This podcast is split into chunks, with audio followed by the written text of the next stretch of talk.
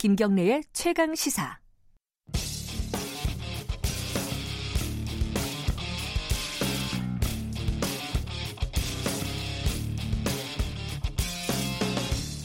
네, 김경래 최강 시사 3부 시작합니다. 역사 카페 시간인데요. 매주 수요일 날 하는 어, 오늘은 박태훈 교수님이 멀리 출장을 가셔서 어, 특별한 분을 모셨습니다. 어, 오창익 인권연대 사무국장님과 함께 오늘 5.18 당연히 이번 주는 뭐 5.18 얘기를 할 수밖에 없지 않겠습니까? 5.18 얘기를 나눠보겠습니다. 오창익 인권연대 사무국장님 나와 계십니다. 안녕하세요. 네, 안녕하세요. 어 그리고 어, 유튜브 라이브 진행하고 있으니까요. 예, 오창익 사무국장님이 어떻게 생겼는지 오실 분들은 유튜브로 아이고, 들어오셔서 네. 누가 그런 얘기 하네요. 오늘은 곰돌이 특집이냐고. 아이고, 네, 외모 차별입니다. 아니 그 뉴스 브리핑하는 민동기 기자가 네. 별명이 곰돌이거든요. 아, 네. 예. 자, 5.18 얘기 먼저 요 얘기부터 좀 여쭤봐야 될것 네. 같아요. 제가 듣기로는 5월 걸상 프로젝트라고 있는데 그거의 아이디어가 어, 오창익 사무국장님한테 나왔다 이런 아니, 얘기 아니, 들었는데 맞나요? 아이디어는 뭐 서혜성 작가 아이디어인데 예. 저희 단체 인권연대에서 진행하는 프로젝트입니다. 아, 그렇군요. 네. 먼저 좀 소개를 해주세요. 5월 걸상 프로젝트 어떤 음, 건지. 지난 5월 9일에 명동 성당 앞에 세웠는데요. 네, 어, 5.18을 우리식으로 기억하는 방법입니다. 네, 첫 번째 5.18은 1980년 5월 18일에서 27일까지에 멈춰 있는 사건이 아니다. 음흠. 뭐 지금도 굉장히 중요한 현안 아닙니까? 네. 5.18 관련 뉴스들도 계속 쏟아져 네. 나오고요. 방금도 들으셨지만 제1야당 대표가 5.18 기념식에 가느냐 마느냐 뭐 예. 이런 것도 쟁점이 되는 그렇죠. 상황이고요. 그러니까 5.18은 현재적 사건이라는 게 되게 중요하다고 생각했고요. 네, 또 광주 5.18이 광주광역시에 국한된 사건이 아니다. 광주 외의 지역에 사는 많은 사람들에게 굉장히 큰 영향을 미쳤다. 음흠. 그래서 5.18은 어 광주 이외의 지역에서도 좀 기억돼야 된다. 다시 음. 말해서 5.18은 현재화라는 숙제가 있고 또 전국화라는 숙제가 있다. 음. 그 현재화 전국화의 숙제를 예. 어떤 식으로 풀 것인가를 고민하다가 네, 저희는 5.18을 생각하면서 걸상을 생각했어요. 걸상이라는 게 그 의자 말씀. 걸터 앉은 걸상이죠. 아, 예. 네. 책상 걸상할 때 예. 걸상. 그러니까 지금 우리가 뭐 좀 부족한 점도 있습니다만 누리고 있는 민주주의와 인권이 음, 사실은 5.18에서 희생된 분들을 통해서 네. 그분들이 토대가 되었다. 음, 그래서 5월 걸상이라는 건 저희가 마련한 걸상에 좀 앉으셔서 그동안의 역사도 생각하고 또 5.18에 희생된 음. 분들도 좀 생각하는 기회를 가졌으면 좋겠다. 이런 프로젝트입니다. 그러니까 지금 명동에다가 명동 성당 성당 앞에다가 바로 앞입니다. 네. 그게 첫 번째 만든 건 아니죠? 어디 어디가 지금 마련돼 어, 있죠? 목포역 광장 앞에 하나 있고요. 예. 그다음에 부산 진해 롯데백화점 앞에 번화가인데요. 거기도 어. 걸상이 있습니다. 거기 뭐 특별한 이유가 있나요? 아니 뭐 그 광주 항쟁으로 기억하고 있습니다만 사실 그 학살이 없었을 뿐 목포 지역에서도 상당히 아. 많은 항쟁이 있었습니다. 근데 예. 그걸 좀 기억하자는 의미였고요. 부산에서도 이게 광주 5.18이 광주만의 일이 아닌 게 알고 계신 것처럼 직전에 부모 항쟁이 있었습니다. 네. 그러니까 잘못 잘못하면 광주 학살은 부산 학살이나 마산 아, 학살이 될 수도 예, 예. 있었던 거죠. 그러니까 어, 역사는 뭐 하나의 사건만 존재하는 게 아니라 연결 네. 속에서 있기 때문에 광주와 부산이 다르지 않다. 부산과 광주가 음. 다르지 않다라는 고백을 담은 거고요. 그 두 개의 걸상은 5.18을 기념하는 일을 주로 하는 5.18 기념재단에서 만들었고요. 네. 시민 모금 방식으로 만든 건 아. 서울 명동 성당 앞에 만든 게 처음입니다. 저도 이제 사진으로 봐- 보니까요. 네. 직접 가보지는 못했는데 이게 뭐랄까 의자처럼 생기지 않고 네. 무슨 동그란 네. 뭐랄까 밥상처럼 생겼다고 해야 되나요? 밥그릇 네. 네, 또는 제기입니다. 원래 모양은. 아 제사지낼 네, 때 네, 쓰는 네, 아 서울시립대 정대영 교수. 작품인데요. 예. 어, 그러니까 지금은 뭐 그런 문화가 없습니다만 예전에 어, 머니들이 네. 뭐길 떠나는 자식을 위해서 또는 음. 어, 객지에서 고생하는 자식을 위해서 새벽에 물을 길어 올려가지고 정화수라고 그러죠. 네. 그 담아서 이제 빌고 그런 예, 예. 모습이 있지 않습니까? 그런 걸 담아낸 겁니다. 음흠. 그러니까 5.18 영령들이 당신들의 희생이 결코 헛된 게 아니다. 음. 그리고 우리가 당신들을 기억하고 있다라는 마음을 담은 거고요. 네. 그래서 제기 모양으로 만든 겁니다. 음, 또 둥근 모양인데 둥근 모양은 어, 5.18 정신이 좀 확산됐으면 좋겠다. 음. 네. 5.18에서 여러 가지 기억하지만 어, 5.18 영령들의 희생도 또 중요하고요. 또 네. 그 진압군에 의해서 무참하게 학살 당하기 직- 직전에 에, 해방광주, 대동광주라고 그래서 뭐 밥을 같이 나눠 먹고 네. 헌혈 행렬이 끊이지 않았고 하는 모습들이 있거든요. 네. 굉장히 현명하고 지혜로운 민중들의 공동체가 구현된 시기가 있었는데 네. 뭐 그런 의미도 담고 있습니다. 그런데 어 사람들이 이제 지나다니는 행인들이 앉아서 이제 5.18에 죄송합니다. 5.18에 대해서 한번 생각해 보자는 취지인데 네. 그냥 지나가다가 어 의자가 하나 새로 생겼네. 뭐, 뭐 구청에서 돌로 만들었나 이러고 그냥 5.18과 상관없이 생각하시는 분들도 있을 것 같아요. 저희는 그래도 상관없다고 생각해요. 아 그래도 상관없다. 네. 그러니까 그 조형물이 어떤 면에서 보면 굉장히 심심합니다. 그렇더라고요. 보통은 네. 조형물에 뭐 요란하게 많이 써놓거든요. 네, 맞아요, 안내판도 써놓고 이걸 세운 사람은 누구고 뭐 이런데 맞아요. 그런 공치사가 없고요. 음. 써 있는 글자가 한글로는 딱 네 글자입니다. 5월 걸상이고 아하. 그 밑에 어, 날짜를 적어놨습니다. 1980년 5월 18일부터 5월 27일까지 음. 광주항쟁 기간이죠. 그래서 뭐 누- 뭔지 모르고 앉았는데 문득 5월 걸상이 뭐야? 검색해 보니까 아 이런 의미구나. 음흠. 그러니까 우리가 그냥 일상생활을 해요 시민들은 그런데 네. 문득 어떨 때 뭐 권리 침해가 있었는데 권리 구제를 받는다든지 네. 또는 문득 자유를 느낄 때가 있잖아요. 네. 그럴 때 이게 곰곰이 생각해 보니까 하늘에서 뚝 떨어진 게 아니라 네. 이를테면 4.19, 5.18, 6월 항쟁 등이 기대고 있구나라는 음흠. 걸 잠시라도 생각해 보자는 취지여서요. 네, 걸상을 요란하지 않게 만들었습니다. 그 행인분들도 어, 다리가 좀 아프면은 그냥 편하게 쉬었다 가도 괜찮다. 네, 너무. 부담감 느끼지 말고 그죠? 이미 많은 분들이 앉아 계세요. 그런가? 네. 예, 사람들이 많이 왕래하는 곳이죠. 근데 명동성당을 가려면 언덕이지 않습니까? 예, 예. 명동성당을 바라보고 오른쪽에 가로수가 하나 있는데 그 옆에 바로 있고요. 명동성당 나오자마자 왼편에 있는 겁니다.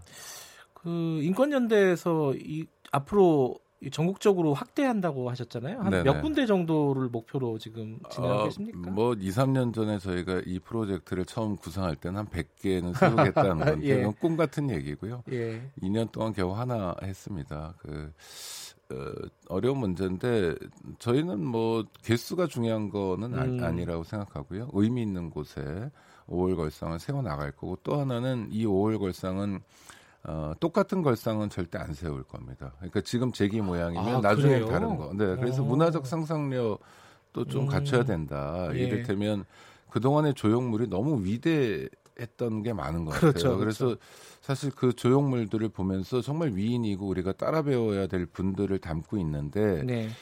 그좀 거리감도 있고 그랬던 것 같아요. 그래서 음. 저희는 일종의 생활형 조형물로 음. 만들려고 하는 겁니다. 그러니까 명동성당에 세워놓은 5월 걸상도 어떠냐면 지나가다 보면 마치 오래전부터 거기 있었던 것 같은 느낌이 있어요. 음, 그러니까 주변과 전혀 어, 이렇게 그러니까 제대로 잘 어울리는 거죠. 이질감이 별로 없다. 네, 어색하지 않고요. 예.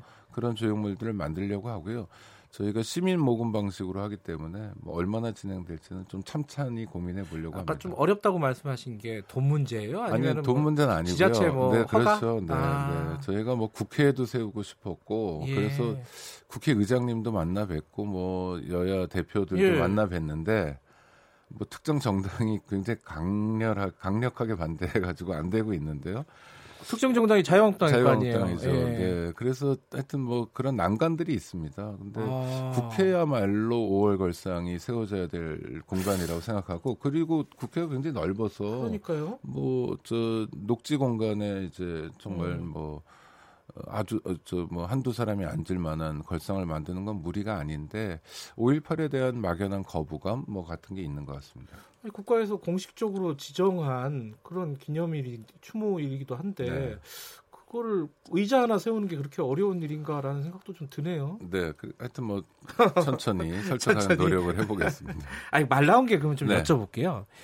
5.18 주간입니다. 네. 어, 여러 가지 이제 일들이 있습니다. 지- 각종 증언도 나오고 어, 관련된 뭐 뭐랄까 쟁점들도 아까 말씀하신 게 있는데 황교안 전 총리가 5.18 기념식에 참석을 하러 간다고 합니다. 근데 그 부분에 대해서 광주 시민들의 반감이 일부 좀 심한 거- 부분이 있는 것 같아요. 그 반발이 이거를 광주 시민들 입장에서는 어떻게 봐, 보고 계신지 그리고 그 이 상황을 어떻게 좀 해석을 해야 되는지 그 부분을 좀 그러니까, 여쭤보고 싶었어요, 사실. 자유한국당 대표가 제1야당 대표니까 5.18 기념식에 가는 건 자연스러운 일입니다. 네네. 뭐 광주 시민들 당연히 환영하는데요. 네. 문제는 어, 지난번에 5.18에 대한 망언이 있었잖아요. 그렇죠. 정말 그, 그, 뭐, 다시 듣기도 민망한. 3인방. 네. 예. 그 망언에 대해서 뭐 징계도 안 하고 있고요. 네. 뭐 계속 미적미적 되고 있죠. 또 하나 중요한 것은 아직까지 5.18 진상이 알려지지 정확히 확인되지 않은 부분도 네. 있고 논란이 있습니다. 음. 뭐5.18 당시에 전두환 씨의 행적이 어땠냐, 헬기에서 기총 수사를 했냐 안 했냐, 네. 증언들은 쏟아지고 있는데 일부의 극단적인 사람들이 이제 부인하고 있는데 국가 차원에서 이 사실을 정, 검증하고 또 국가적 사실 실체적 진실을 밝힐 필요가 있는데 네. 이 진상규명위원회도 위원 구성 때문에 안 되고 있는데 이게 자유한국당 일입니다.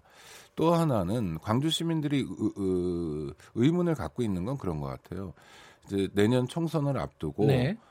정말 고질적이고 망국적인 지역 갈등을 재현하려는 게 아니냐라는 의문, 의혹이 있는 것 같아요. 음. 그러니까 광주 5.18에 가면 그런 문제 때문에 황교안 대표에게 항의하는 사람도 있을 수 있고, 음. 그럼 마치 핍박받는 야당 지도자의 모습 같은 네, 걸 네. 연출하려는 게 아니냐 이런 의혹인데요. 네.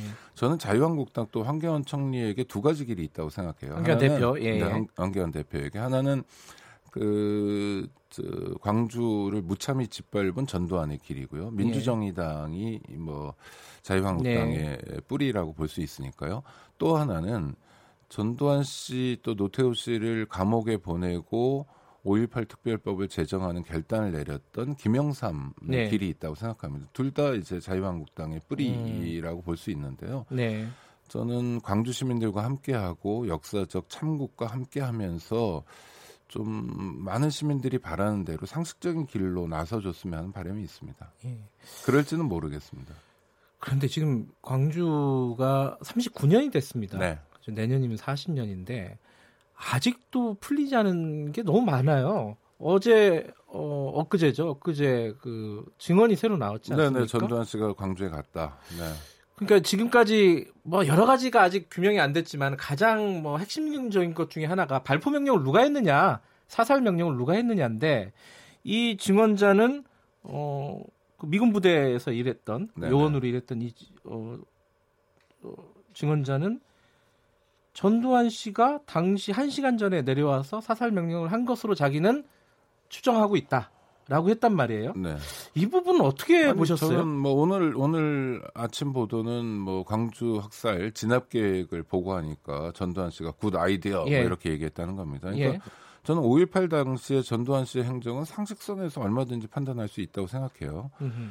그 직전에 79년 12월에 어떤 일이 있었냐면 계엄사령관이었고 육군 참모총장이었고 직속 상관이었던 사람을 총격전까지 벌이면서 체포합니다. 네. 그러니까 아무 연고도 없는 광주 사람들을 진압하는 건 일도 아니었던 거죠. 또 음. 하나의 시나리오는 자, 79년 12월 12일 구테타를 통해서 실제로 집권했는데 그 집권한 사실을 전면화하지 못했거든요. 네. 여전히 대통령은 최규화였고 예. 그래서 대통령이 되고 싶었는데 그러기 위한 대형 프로젝트가 필요했던 거죠. 굉장히 국정이 혼란스럽다든지 음. 군인이 이 국정 최고 책임자가 되지 않으면 안 될 상황들을 연출했는데 그 희생양으로 광주란 지역이 선택된 겁니다. 음. 저는 이제 광주 5.18이지만 아까 말씀드린 것처럼 어떤 지역이 선택될지는 또 모르는 일이었고요. 예. 이를테면 일방적으로 뭐 공수부대가 가가지고 사람들을 괴롭히고 곤봉으로 때리고 이러면 어느 지역이든지 대전이든 부산이든 대구든 간에 항쟁을 할 거 아닙니까? 이러지 말라고. 그렇죠. 군인들이 국민을 괴롭히면 어떡하냐. 그게 이제 빌미가 돼가지고 집단 학살을 했던 거 아닙니까? 저는 전두환 씨의 의도라든지 전두환 씨의 행적으로 봤을 때 광주에서 전두환 씨의 역할은 너무도 명확하다고 봅니다. 전두환이 주도한 거죠. 네. 음. 근데 전두환 씨는 지금까지 그 5월 광주 당시에 광주에 내려간 적이 없다라고 주장을 해왔단 말이에요. 네. 그래갖고 처음으로 사실 이 증언이 나온 거예요. 이거 굉장한 의미가 있을 것 같다. 하지만 규명이 돼야 되는 거 아니겠습니까? 아니 그러니까 그 진상, 진상 규명을 위한 법률이 만들어졌고 예. 국방부 입장도 그런 겁니다. 국방부에도 여러 가지 자료가 있을 텐데 진상규명위원회가 예. 발족되면 네. 그 자료들을 볼 수 있고 밝힐 수 있다는 입장이거든요. 예. 그러니까 우리가 진실에 가까이 갈 수 있고 국회가 작업을 서둘러야 되고 자유한국당이 협조했으면 합니다. 음, 한 가지 또 의아한 거는 어, 사람들이 잘 이 부분을 생각을 못하 저도 마찬가지고요. 네. 그 민주화 운동이잖아요. 네. 5.18이. 근데 유공자로 서운을 받지 못했다면서요? 근데 서운은 아니고 민주 유공자로 정해져 있는데 네. 그게 우리 이, 우리 현대사의 좀 한계이기도 합니다. 어... 그러니까 국가 유공자는 세 부류가 있는데요. 네. 독립을 한 독립 그렇죠. 유공자가 있고 그다음에 뭐 전쟁에 참전했다든지 한 호국 유공자가 예. 있습니다. 일반적으로 국가 유공자라고 부릅니다. 예. 또 나머지 한 부류가 민주 유공자인데 예. 민주 유공자 지정 자체가 이를테면 4.19와 5.18을 제외하고 누구도 민주유공자가 되지 못하고 있습니다. 4.19하고 5.18, 5.18. 두 가지 사건에 관련된 분들만 민주유공자죠. 네. 그러니까 우리가 굉장히 빚을 지고 있다고 생각하는 이를테면 전태일 열사, 예. 박정철 이한열 열사 같은 분들은 민주유공자가 아니에요. 예. 그러니까 이런 기초적인 문제도 우리가 아직 해결하지 못하고 있다는 숙제가 음. 있고요. 서운도 마찬가지입니다. 서운은 사실은 굉장히 중요한 문제인데 국가 기능과 관련된 거예요. 국가가 네. 국가다우려면 잘하면 상 주고 못하면 벌 줘야 되거든요. 그렇죠. 벌을 제대로 줘야 아, 국가이고 음. 상을 제대로 드릴 수 있어야 국가인데 이 면에서 국가가 부족한 점이 많습니다. 음. 나라가 무엇인지 국가가 무엇인지를 생각해 보는 한 주가 됐으면 하는 바람이 드네요. 네, 오늘 말씀 감사합니다. 네, 고맙습니다. 오창익 인권연대 사무국장이었습니다.